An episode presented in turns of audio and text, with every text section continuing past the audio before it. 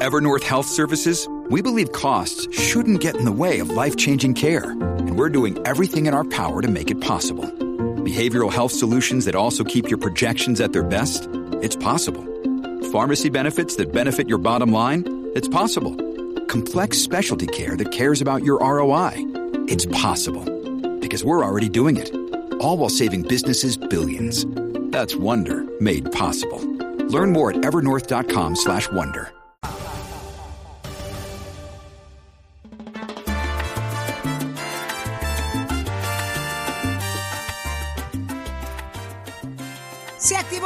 de huelga en el fondo. Allá están los unionados en la calle. Está con nosotros José Marzana Ponte, el portavoz precisamente de la Unión de Empleados de la Corporación del Fondo del Seguro del Estado. Buenos días, Marzán. Saludos, Marzán. Buenos días, buenos días, Saudi. ¿Cómo estás? Sí, bien contenta de que estés con nosotros y nos cayó. pongas al día. No, estás aquí. Buenos días. Estás aquí con nosotros, estás aquí.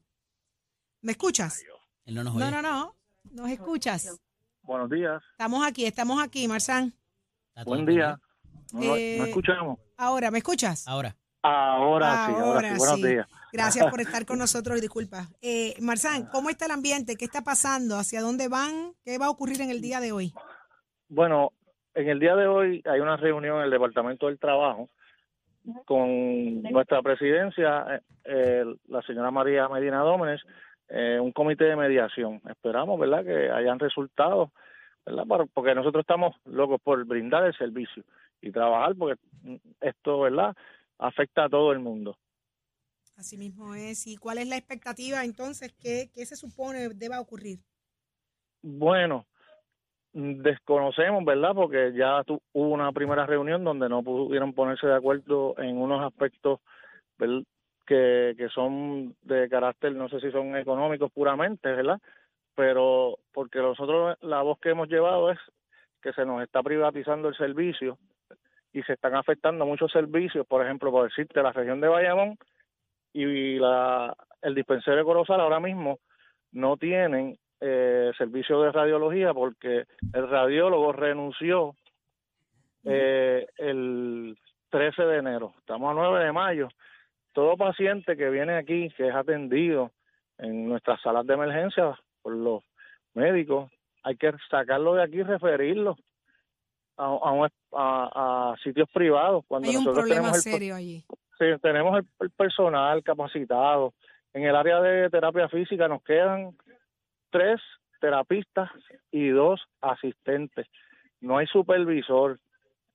Eh, basta que ya, ¿verdad? Es, es de noticia conocida las condiciones que está el hospital industrial, sin especialistas. Y pues todo esto nos lleva a pensar como que un camino a una privatización poco a poco, poco a poco, que ya es conocido, ¿verdad? Como han visto todas las agencias de gobierno y esta más, que es la que es la joya de la corona, que el administrador iba a regalar 225 millones sin fuente de repago. Exacto. Pues todo eso lo hemos estado reclamando. A la vez hemos estado, ¿verdad? Reclamando que se respete el convenio colectivo. Nuestro país es un país de ley y orden. Y esto, nuestra corporación, no es la excepción. Hay ¿dónde se, está, dónde se acuerdos está fallando con el convenio colectivo, eh, Marzán? ¿Dónde está el fallo con Mira, el convenio colectivo? ¿Cuál es el reclamo hacia Mira, eso? mira, en el convenio colectivo te puedo explicar. Te voy a dar un, un detalle. Ustedes son, vamos a poner, este, vamos a ponerle un reportero y un mensaje, un, un empleado de limpieza. Yo cojo un empleado de limpieza, lo llevo a ser reportero, ¿verdad? Ah, pero yo te hago firmar un documento de que te voy a llevar allí, pero tú no vas a cobrar la diferencia. ¿Y cómo es eso? El, el obrero es digno de su salario. Tú lo estás llevando a hacer unas tareas superiores. Pues es lógico que te, que te paguen, o, ¿verdad? Me equivoco porque tú estás haciendo un trabajo superior. Pues no se le paga a los O sea, hay, compañeros. hay Aquí hay un- discrepancia por las funciones en cuestión de salario. no, no, no, ellos tienen unas plazas disponibles, no las, no las postean para que los compañeros puedan competir, pero puedo sacar un compañero de mantenimiento y te llevo a hacer esas tareas y no te pago por las tareas. Ya. Es como yo cogiera un, un conserje, ¿verdad? En el caso de ustedes son, no sé, eh, podríamos hablar que son reporteros, ¿verdad? Pues lo llevo, lo saco del conserje de, tu compañía y lo llevo a ser reportero, pero tu, tu sueldo es el de conserje. ¿Hay algún caso eh, presentado ante la comisión apelativa o algún recurso tenemos en el varios, Tenemos varios, mira, tenemos varios casos. Los casos llueven en la Junta de Relaciones del Trabajo. Esto no es nuevo. La Junta de Relaciones del Trabajo tiene alrededor de cuatro a diez querellas, por decirte. ¿Se están atendiendo o no? Bueno, se, se, han ido atendiendo. Todavía no he, eh, no he visto, ¿verdad?, que se hayan podido solucionar algunas, pero sí sé que se han notificado, se han habido vistas y las horas extras del hospital industrial. Yo creo que desde el 2007, eh, ¿verdad? Se pasó de castaño oscuro, que seis años, que no le hayan pagado un overtime a usted, ¿qué usted cree? No, no, no, no. Definitivamente eh, requiere atención. Y la pregunta es la siguiente: una vez se activa el voto de huelga, que se van a la calle ustedes, ¿cuál ha sido la reacción? un día como hoy es cuando más se va a sentir, me imagino. Bueno, en el portal de la agencia se dice que se está brindando eh, el servicio como de costumbre. Nuestra experiencia aquí, que cada vez que entra un paciente, ¿verdad? Eh, y sale, tenemos la compañera Michelle que los entrevista y en la mayoría es que le, le cambiaron la cita. Si eso es atender al paciente, pues lo ah, atendió. O sea que están pero no posponiendo, eh, posponiendo cita. Sí, le, cambian la cita. Ay Dios, no recalendarizando. correcto, correcto. Ahora mismo ellos dicen que no, que no, el servicio no está afectado. El, el doctor, la matrícula está reaccionando al, al, voto de huelga. Sí, no, la, mire, es que esto ha sido un cúmulo de actividades de opresión del patrono. Mire, para ponerle, le voy a dar un ejemplo. En María, en María los empleados tenían que trabajar aquí las ocho horas, sin tarea, sin agua, sin luz. Yo no sé, ¿verdad? Pudiendo haberse el, si yo hubiera sido administrador, yo hago turnos de cuatro horas y se da el servicio, aunque, mira, buscamos los expedientes sin luz, buscamos pero no, no, y esto es todo un atropello, y el cúmulo del atropello es lo que ha traído a los compañeros a manifestarse. Ahí está. Definitivamente vamos a estar pendientes, Marzán, a ver de qué manera se logra que, que, reaccione la administración y, lleguen a unos acuerdos y sobre todo el servicio que se necesita en el Fondo del Seguro del Estado y, todas las personas. Óyeme, esto es un hospital, eh, esto, es, esto es salud de lo que estamos hablando. Así que Es, la salud del, del, trabajador, puertorriqueño, claro, que, para los que no saben, la, la corporación a un paciente que verdad quisiera orientarlo, eh, un paciente parapléjico, su tratamiento es de por vida, no es que te, te saquea tu casa, el tratamiento es de por vida. Si usted es paciente del fondo y no está de acuerdo con la decisión que emitió el fondo, el, fondo paga a los abogados porque usted apela. Aquí hay unos beneficios para este país que muchas veces se desconocen, ¿verdad? Pero la, la opinión pública que hacen llevar es que lo privado trabaja mejor que lo público. Si nosotros de verdad queremos que nuestras agencias trabajen, mire, los empleados están capacitados Ahí está, vamos, Marzán, vamos a estar pendientes definitivamente, tienen mucho trabajo, hay mucha lucha de, camino y esperemos que esto realmente traiga el cambio que se necesita y los mejores servicios sobre todas las cosas y los beneficios que ustedes ameritan. Así que gracias por estar con nosotros acá en Nación Z, siempre a tu orden. José Marzana, portavoz de la Unión de Empleados de la Corporación del Fondo del Seguro del Estado. ¿Dónde está Pacheco? ¿Tiempo y tránsito? ¿Qué está pasando? Únicos enviándote gratis la licencia del auto. Al renovar tu marbete, escoge ASC.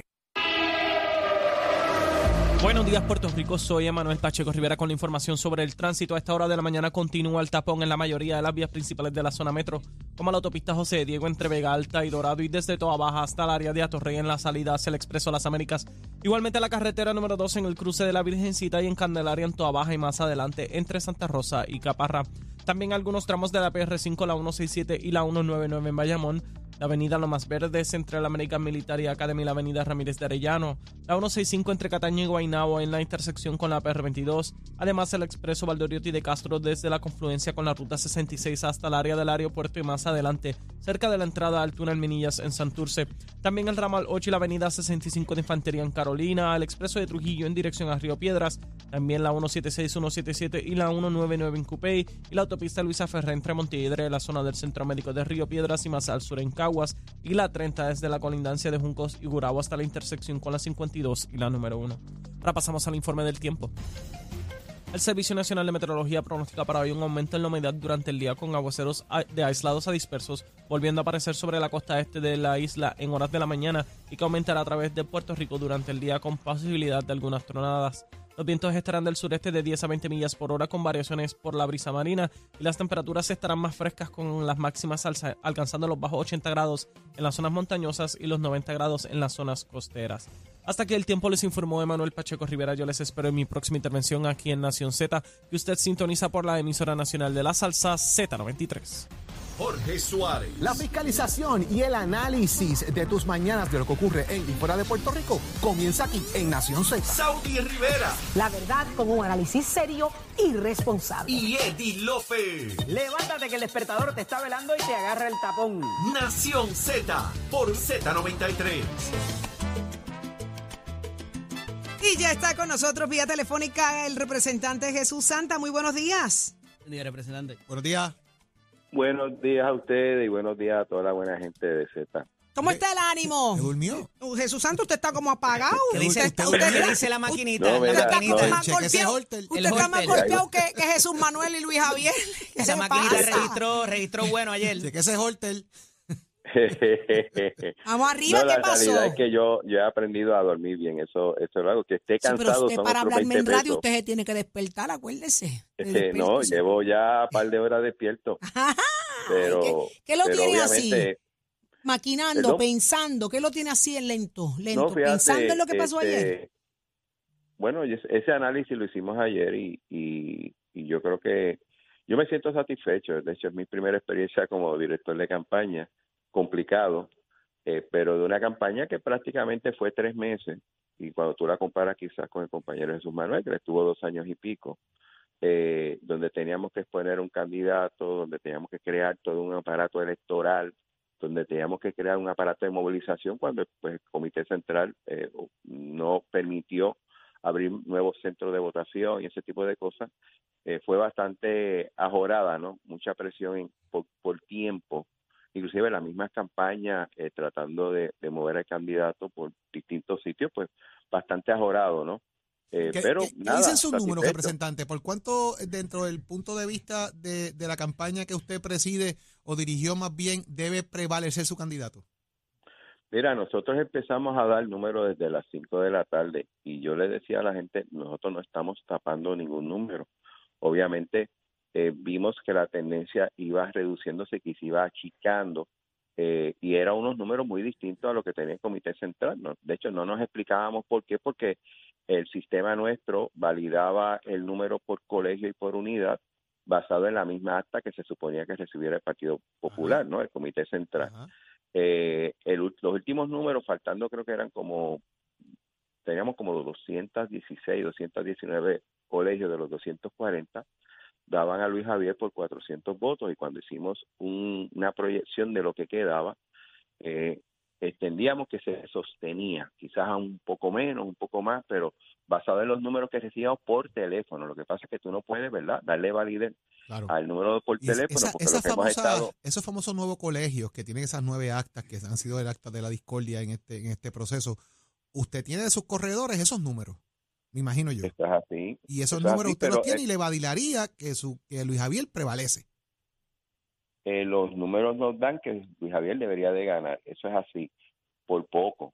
Vamos a ¿Qué estar claros. Ahí quería ir, ahí quería ir, por poco, poco. ese poco. De, eh, hablaba Jorge ahorita de la legitimidad que pueda tener eh, cualquiera de esos dos presidentes. Habiendo una elección tan cerrada, ¿se legitimizaría ese, ese resultado, eh, representante?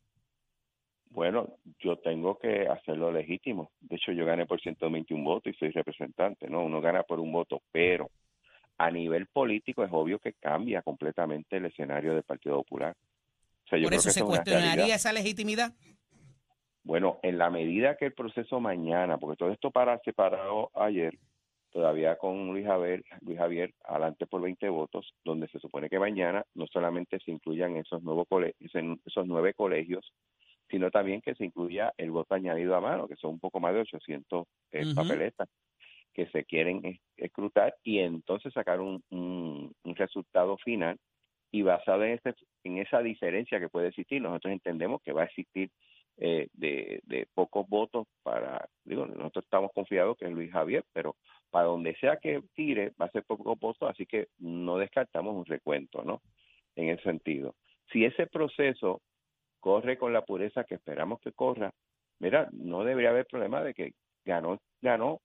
Si, si hay cierto tipo de situaciones que uno espera no ver, como, como pasó en las elecciones de 2020, pues entonces la cosa se complica. Así que yo, yo creo que esto depende mucho de, de cómo el comisionado pueda manejar eh, esta situación y cómo los representantes de los candidatos tengan la madurez, tengan la, la, la verdad, el compromiso con la institución para así ver los votos de cada candidato, pero a la misma vez ser responsables en sus expresiones. Eh, la reacción eh, eh, electoral para la alcaldesa de Morovis era lo que esperaban, esos eran los números más o menos que, que- que esperaban Carmen tuviera y si Carmen no hubiese participado, ¿para dónde iban esos votos? Pues mira, eh, la realidad es que eh, uno esperaba un número bajito de ella, eh, más o menos era lo que el porciento que ella tenía. Eh, era obvio que ella iba a tener un apoyo en el precinto 2 y creo que el 1, que es donde pues la congregación mitad vota eh, y en su municipio y obviamente es una candidata que también pues tiene un estilo que hay una gente que le gusta, ¿no? en cuestión de, de su filosofía de partido, eh, pero no estaba muy lejos, ese número estuvo muy lejos de lo que nosotros teníamos. De la proyección que tenían. Ok. No. Eh, Jesús Santa, ¿qué de cierto hay que han visto a Edwin Mundo por allí por el Comité de los Populares? Hacer el recuento. No, Ya hay un meme hay- hay- corriendo. Hay, un meme y con mascarilla. No, por favor, Edwin no. Llega allí un momento a puerta de Miren, yo, tierra. yo- yo quiero aclarar algo, representante, que me parece que me parece válido aclararlo. En varios medios de comunicación está saliendo el tema de una un acta de escrutinio, donde hay más papeletas, han salido las dos ya públicamente, donde hay más papeletas en urna que papeletas recibidas. Eso es, eso es escrutinio. Tienen que buscar el acta de incidencia para que vean que cuando se acaban las papeletas se llenan más papeletas. Lo que pasa es que están sacando lo que es escrutinio y no incidencias. Lo- Así que los lo- demás lo- medios de comunicación que están desinformando, aprendan, mis hijos, aprendan. Vengan a la escuelita y les explicamos cómo se hacen las cosas. Tienes toda la razón, a mí me hicieron esa pregunta. Yo dije, primero que todo, que yo sepa, eh, compañero Jesús Manuel tenía representante en todos los colegios. Vamos a empezar por ahí. Segundo, eh, eh, era claro, porque más o menos a las 12, una del mediodía o una de la tarde se había dicho que las papeletas en, en Villalba se habían acabado, o sea, que así que era obvio que los colegios iban a recibir papeletas adicionales. Por lo general, tú lo incluyes en el acta de incidencia. A tal hora llegaron tantas papeletas. el, eh, el de escrutinio dice cuántas recibiste originalmente y cuántas encontraste en la urna. Pues si encontraste Exacto. 800 y recibiste 500, tienes que ir al acta de incidencias a ver de dónde rayos salieron las se- 400 papeletas adicionales. aquello, que hemos trabajado, aquello que hemos trabajado muchas elecciones en colegios sabemos eso, pero otros que nunca han trabajado en un colegio, pues posiblemente desconozcan ese El dato. problema es que se ponen en los medios de comunicación a repetir cosas que no son ciertas, desinforman a la gente y tratan de traversar que hubo un vaciado de listas. Y yo comenzando este programa aquí, representante, dije que en Villalba los funcionarios de colegio eran de Coamo, que respaldó a Jesús Manuel Ortiz en un momento dado el alcalde. Así que aquí no hay vaciado de listas, simplemente la gente fue a votar. Bueno, yo vi, yo no sé si vieron los videos, pero era impresionante. Inclusive, una de las situaciones porque nosotros planteábamos, nosotros teníamos, teníamos el número primero que el partido, era que el, el centro de votación de Villalba fue, yo creo que el último que cerró, por la cantidad de gente que había Claro, en fila, por lo tanto no, fue y el último que Y es de esperarse. y fue el último que empezó a contar.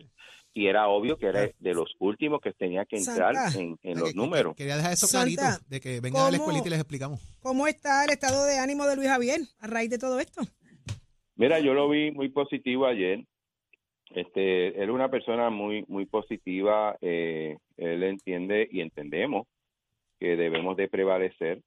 eh, eh, y nada, creo que estaba eh, los medios por ahí, o eh, aún con el cansancio y eso, él obviamente dando cara al país de lo que pasó y explicando, ¿verdad?, cómo, cómo está corriendo esto.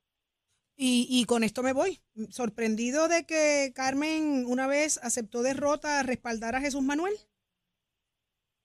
Bueno, yo creo que Carmen lo hizo pensando en que los números del partido eran irreversibles. Lamentablemente, y, y aquí Jorge puede darle más candela, hubo unos medios que inclusive tiraron proyecciones Sí, sí, y todo ese tipo de cosas.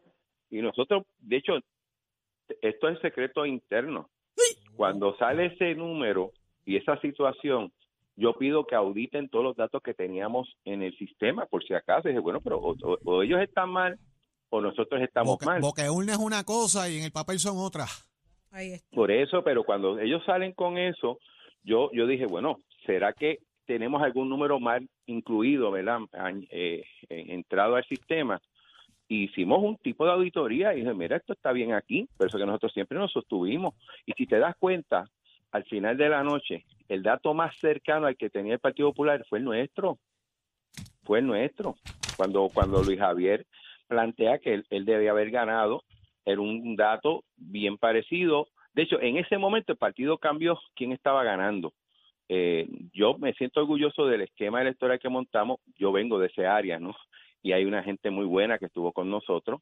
Pero si tú te das cuenta, los números más reales que se tuvo en todo ese proceso fueron los nuestros.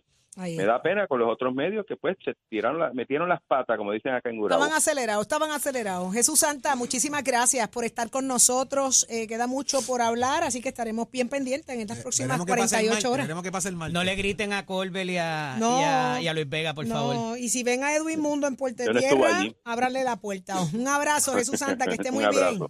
Ya lo escucharon aquí en Nación Z, el director de campaña de Luis Javier. Y ahora escucha, mire, a Leo Díaz, que ya está listo. Leito, ay, te voy a escuchar ahora. Dios mío, ¿qué dirá Leo Díaz? Leo, ¿vas a quemar cañaveral Oh, ajeno? que sí voy a quemar el cañaveral. en grande vamos por ir para abajo. Ahí está, Leo Díaz, Nación Z Nacional. Hasta mañana, Puerto Rico.